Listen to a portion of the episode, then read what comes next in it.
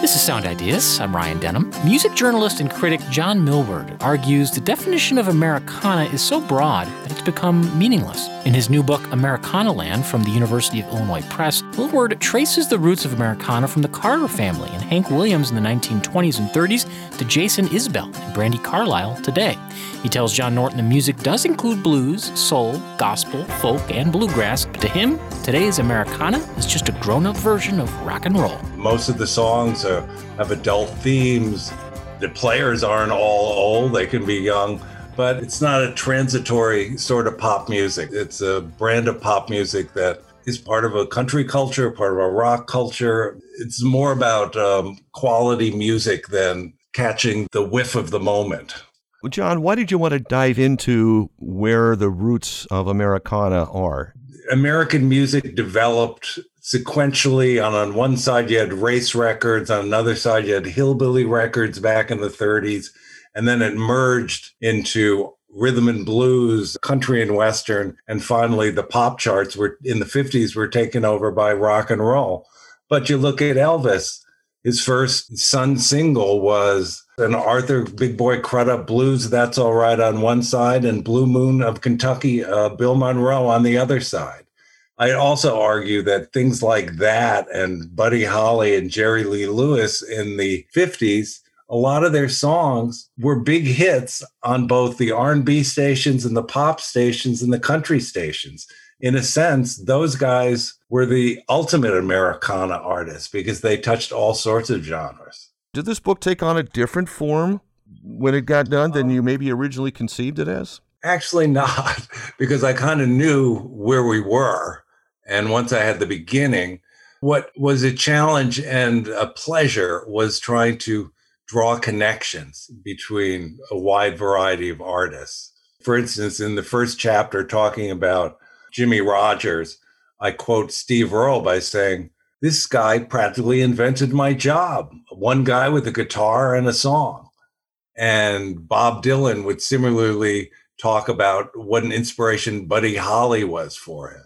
I think that's one of the genius parts of this book is those connections you make. Another one was Al Green, and was it the wife of Hank Williams that you yeah. you, you, connected? Well, it was his first wife. she was just a fixture, I guess, around Nashville, and I found that in in his biography that Miss Audrey, he was with Miss Audrey, and she was they were drinking champagne. She was playing him country songs. And as you recall, he did some. He did a beautiful Hank Williams. He did for the Good Times.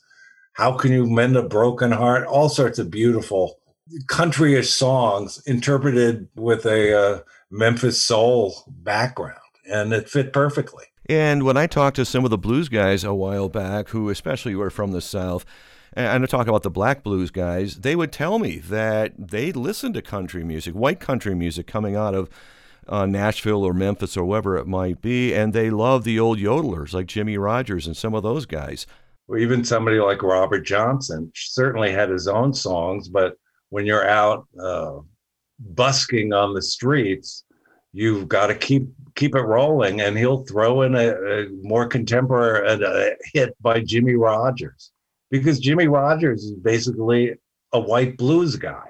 How about maybe there's a, a, another story or two that there's a lot of overlap in this music that a lot of people might not realize. I love Buddy and Julie Miller. Years ago, I saw them play at the bottom line in New York because they didn't tour that often. It turns out that the Buddy Miller Band in New York City in 1980 was the country band of the moment here. And they didn't record or anything, but they played at the Lone Star Cafe, backing country artists who would come in, as well as doing their own gigs at other clubs part of the uh, Buddy Miller band was Julie. They had come up from Austin, Texas, and Larry Campbell, who went on later to uh, seven years playing with Bob Dylan and then with Levon Helm at the end of his life. At certain point, Julie found the Lord and left the band and went off to some Christian organization. And Buddy was left in New York with like a ledger full of gigs upcoming. So he said, Oh, who was that woman in Austin? Oh, that's right, Shawn Colvin. So he brought Shawn Colvin up to New York to sing in a band. Some months later, Buddy left to go back to find Julie again, and uh, Larry Campbell left the band. Shawn was scratching around for a guitar player and had met a guy named John Leventhal, who was also part of that scene. So he joined the band. He eventually produced Shawn Colvin's first record and later um, married Rosanne Cash and produces her records and writes with her. Finally, I think she he produced the latest by Sarah Jarosz. So there's just this intermingling of all these people. And Shawn mentioned at one point eh, she was playing town hall in New York after an album produced by Leventhal and she invited Larry Campbell and Buddy was in her touring band. So Larry Campbell and John Leventhal came to sit in. And she just said it was such a pleasure that they'd managed to go all these years still doing what they love. And the, none of them are huge stars, but they're intensely um, talented and enjoy what they do and make great music.